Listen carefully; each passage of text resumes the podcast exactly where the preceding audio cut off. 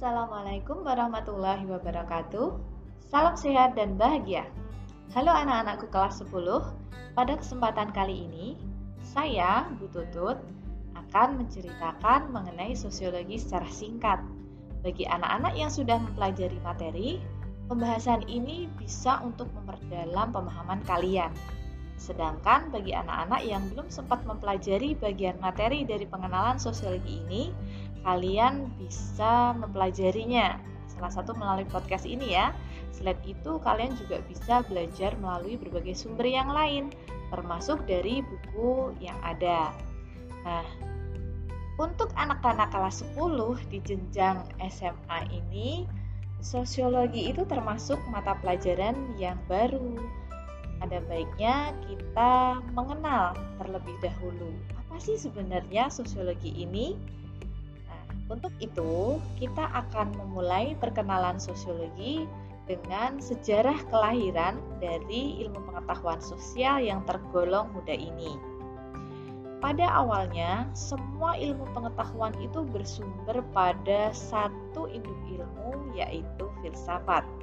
Sama halnya dengan sosiologi yang termasuk anak dari mother of knowledge tersebut. Awal mulanya, orang-orang yang meninjau mengenai masyarakat hanya tertarik pada masalah-masalah yang memang menarik perhatian umum, seperti misalnya perang, kemudian perebutan kekuasaan, masalah keagamaan, konflik, dan lain sebagainya. Lalu pada perkembangannya, orang kemudian mulai mengurai harapan ideal tentang suatu masyarakat yang menimbulkan eh, sebuah rumusan nilai yang seharusnya ditaati oleh semua orang. Disinilah yang dikatakan sebagai dasolen, dan kenyataan yang terjadi di dalam masyarakat disebut sebagai dasein. Perbedaan antara harapan ideal dengan kenyataan yang terjadi di dalam masyarakat memaksa para ilmuwan mencari penyebab dengan mempelajari kenyataan-kenyataan dalam masyarakat, sehingga timbullah berbagai macam teori. Lambat laun, teori tersebut berkembang, berkembang, dan berkembang menjadi sebuah ilmu pengetahuan. Pada abad kesembilan belas, seorang ahli filsafat dari Prancis yang bernama Auguste Comte menulis buku yang berisi mengenai pendekatan tentang masyarakat. Menurut Comte, ilmu pengetahuan itu mempunyai urutan tertentu yang berdasarkan logika. Disinilah tahapan positivistik mulai berkembang, termasuk juga dalam mempelajari masyarakat diperlukan adanya suatu proses ilmiah yang dilakukan melalui penelitian. Dalam bukunya Comte yang berjudul Course de Philosophie Positiviste, Comte itu memberikan nama sosiologi dalam ilmu yang membahas mengenai masyarakat. Sebenarnya ilmu sosiologi itu dulunya juga ada yang memberikan nama selain sosiologi ya. Nah, kemudian sosiologi itu berasal dari kata socius yang berarti kawan dan logos yang berarti membicarakan. Menurut Comte, sosiologi haruslah dibentuk berdasarkan pengamatan dan tidak pada spekulasi atau perkiraan mengenai masyarakat. Karena itulah hasil observasi disusun secara sistematis dan metodologis. Kemudian menurut Berger, salah satu penyebab munculnya ilmu sosiologi adalah karena ancaman disintegrasi dalam masyarakat Eropa pada abad kedelapan belas. Alain Decker juga mengaitkan kelahiran sosiologi dengan serangkaian perubahan jangka panjang dalam berbagai bidang di Eropa yang sebenarnya itu dipicu oleh dua jenis revolusi atau e, dua macam revolusi ya, yaitu revolusi industri yang ada di Inggris dan revolusi Prancis. Walaupun sosiologi muncul pertama kali di Eropa, namun perkembangannya itu sampai ke seluruh penjuru dunia. Nah, termasuk di sini muncullah sosiologi modern, teori sosiologi modern yang berkembang di Amerika.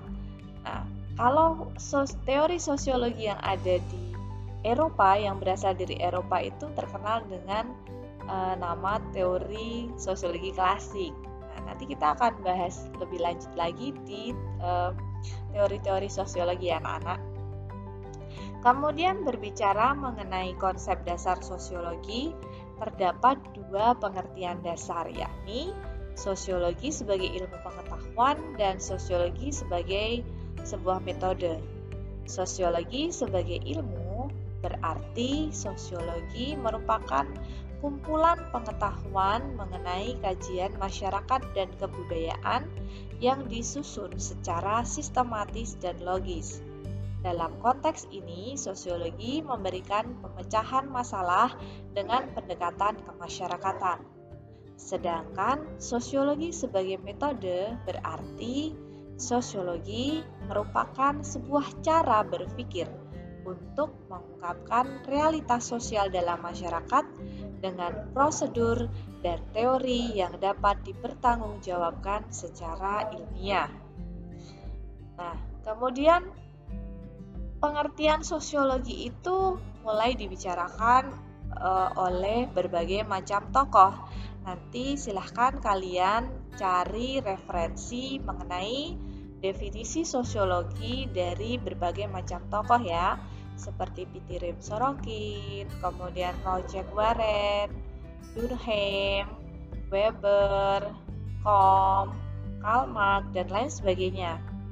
Nah, di sini Ibu hanya akan menyimpulkan pengertian sosiologi, bahwa sosiologi merupakan sebuah ilmu pengetahuan yang mempunyai objek kajian, yaitu masyarakat. Sosiologi memusatkan kajiannya pada kehidupan kelompok dan produk dari kehidupan kelompok tersebut. Seperti apa produknya?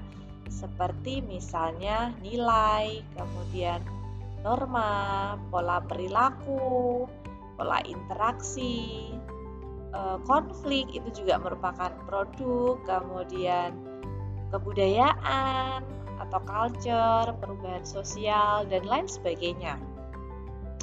Di sini masyarakat sebagai objek kajian sosiologi menunjuk pada sejumlah manusia yang telah sekian lama hidup bersama ya, dan tercipta berbagai peraturan yang mengatur interaksi yang terjadi di dalamnya.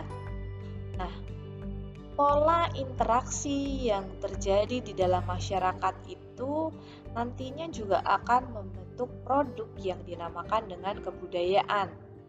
Kebudayaan ini merupakan cipta rasa karsa manusia, ditujukan untuk memenuhi kebutuhan dari masyarakat si pembuat kebudayaan tersebut.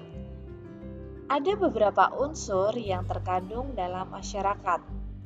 Di sini ada sejumlah manusia yang hidup bersama, kemudian waktu yang relatif panjang, yang lama, kemudian ada proses interaksi dan komunikasi, kemudian berikutnya adalah unsur tentang peraturan yang disepakati di dalam masyarakat dan bertujuan untuk mengatur pola perilaku mereka di dalam masyarakat.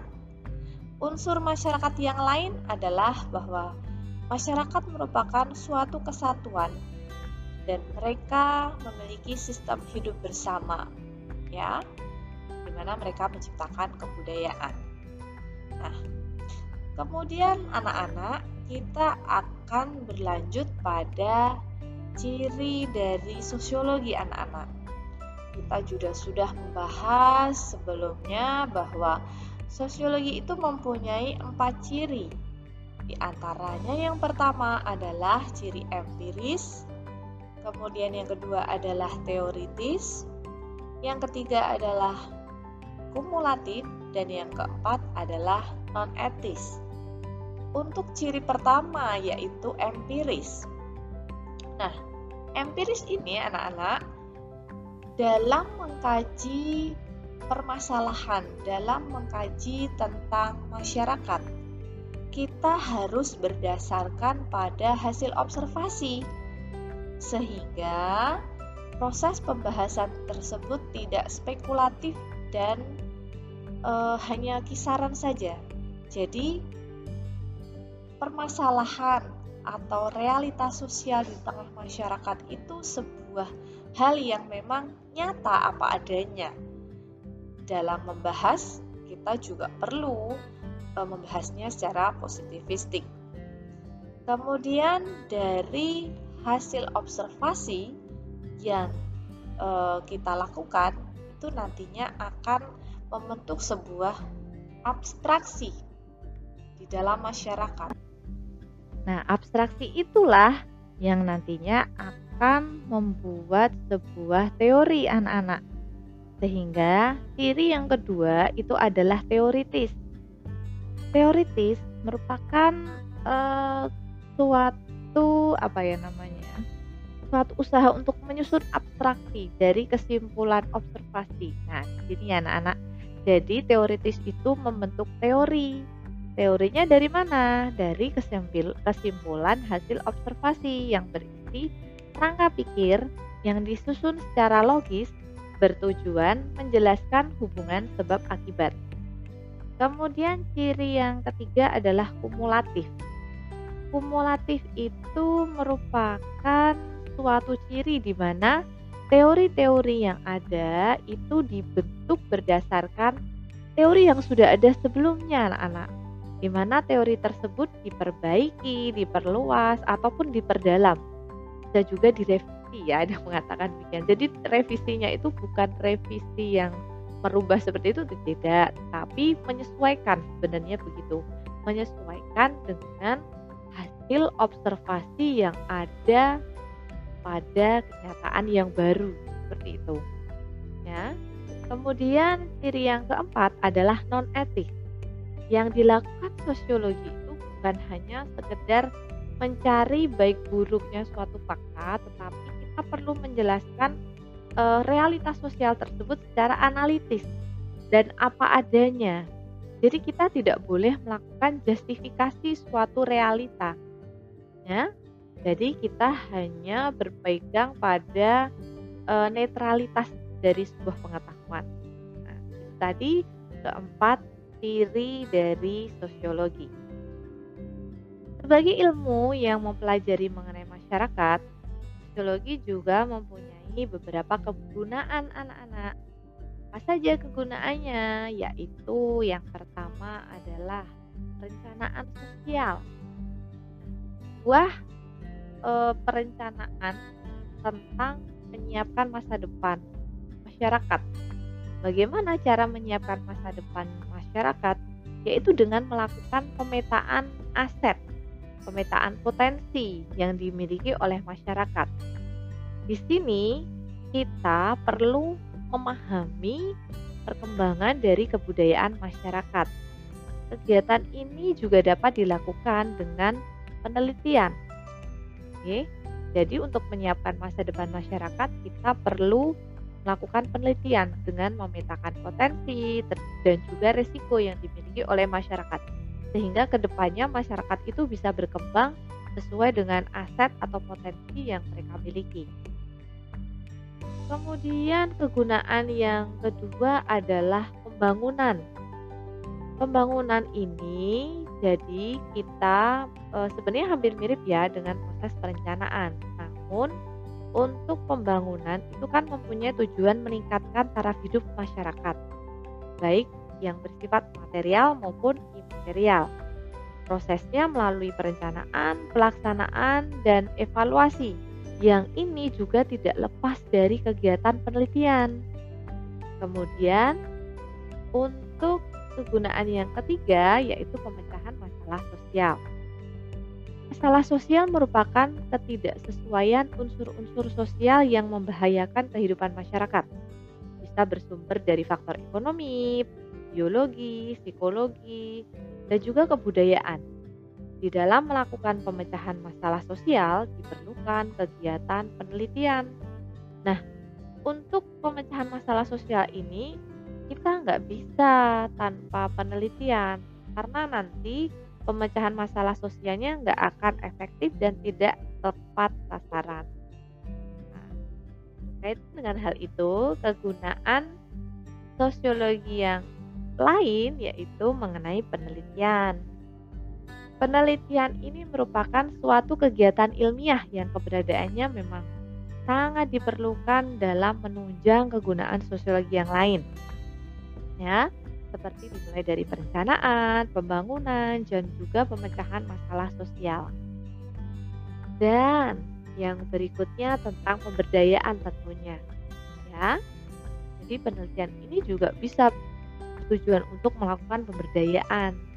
Pemberdayaan itu apa? Sebagai salah satu kegunaan dari sosiologi, pemberdayaan ini mempunyai makna upaya untuk memberikan kemampuan. Konsep ini pada dasarnya memiliki makna upaya menjadikan suasana kemanusiaan yang adil dan beradab menjadi lebih efektif secara struktural, baik dalam kehidupan keluarga, masyarakat, negara, dan juga global dalam berbagai bidang. Nah, dari kegunaan tersebut, kita dapat lihat bahwa sebenarnya sosiolog itu juga mempunyai beberapa peranan. Saja. Pertama, sebagai ahli riset atau peneliti. Kemudian di bidang kebijakan pemerintah sebagai konsultan kebijakan. Di bidang teknis sebagai teknisi dalam merencanakan dan melaksanakan kegiatan masyarakat baik di instansi negeri maupun swasta. Di bidang pendidikan, sosiolog juga bisa berperan sebagai pendidik.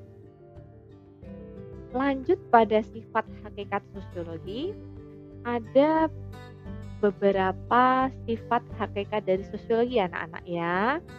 Di antaranya yang pertama, sosiologi merupakan rumpun ilmu sosial. Yang kita bahas masyarakat ya, itu bagian dari ilmu sosial. Kemudian sosiologi merupakan ilmu pengetahuan kategoris anak-anak, di mana kita membatasi dengan apa yang terjadi, bukan yang seharusnya terjadi. Jadi kita ranahnya itu ada di dasein, bukan di dasolen. Namun kita juga perlu tahu dasolennya, ya. Kita juga perlu tahu dasolen untuk membahas dasein seperti itu. Ciri, maaf, sifat hakikat berikutnya, sosiologi merupakan ilmu pengetahuan murni, bukan ilmu terapan. Kalau ilmu terapan itu misalnya farmasi termasuk ilmu terapan dari kimia. Nah, seperti itu. Meskipun sosiologi itu bukan ilmu terapan, namun ilmu sosiologi itu dapat diterapkan dalam kehidupan bermasyarakat. Sifat yang keempat merupakan sosiologi merupakan ilmu pengetahuan yang abstrak, sehingga yang diperhatikan adalah pola dan peristiwa yang terjadi di dalam masyarakat. Sifat yang kelima, sosiologi bertujuan menghasilkan pengetahuan dan pengertian umum. Dan yang keenam, sosiologi merupakan ilmu pengetahuan rasional berkaitan dengan metode yang digunakan. Dan yang terakhir, sosiologi merupakan ilmu pengetahuan yang umum bukan khusus. Nah, anak-anak, kita tahu bahwa sosiologi merupakan ilmu pengetahuan yang memiliki cabang ilmu, dan cabang ilmunya ini banyak sekali ya. Nah, cabang ilmu ini biasanya menjadi konsentrasi dari sosiologi. Untuk cabang ilmu sosiologi dan juga tentang tokoh sosiologi berserta teori, nanti kalian bisa dengarkan di judul podcast yang lain ya. Nah, bagi anak-anak, demikian penjelasan Ibu tentang e, mengenal sosiologi. Tadi diawali dari e, sejarah kelahiran. Perkembangannya malah belum ya. Nanti silakan kalian tambahkan referensi lain. Kemudian dari definisi sedikit kita bahas. Kemudian tentang objek kajian juga masih sedikit. Tentang ciri dan kegunaan sosiologi serta peran sosiolog. Nah, ini nanti untuk penjelasan yang lain akan ada judul yang lain. Nah, silakan nanti eh, di di apa ya dilihat kira-kira ada judul podcast lain nggak yang muncul setelah podcast. Oke, oke anak-anak, terima kasih atas perhatiannya. Semangat belajar selalu, selamat Uh, belajar, tetap semangat, salam sehat. Assalamualaikum warahmatullahi wabarakatuh.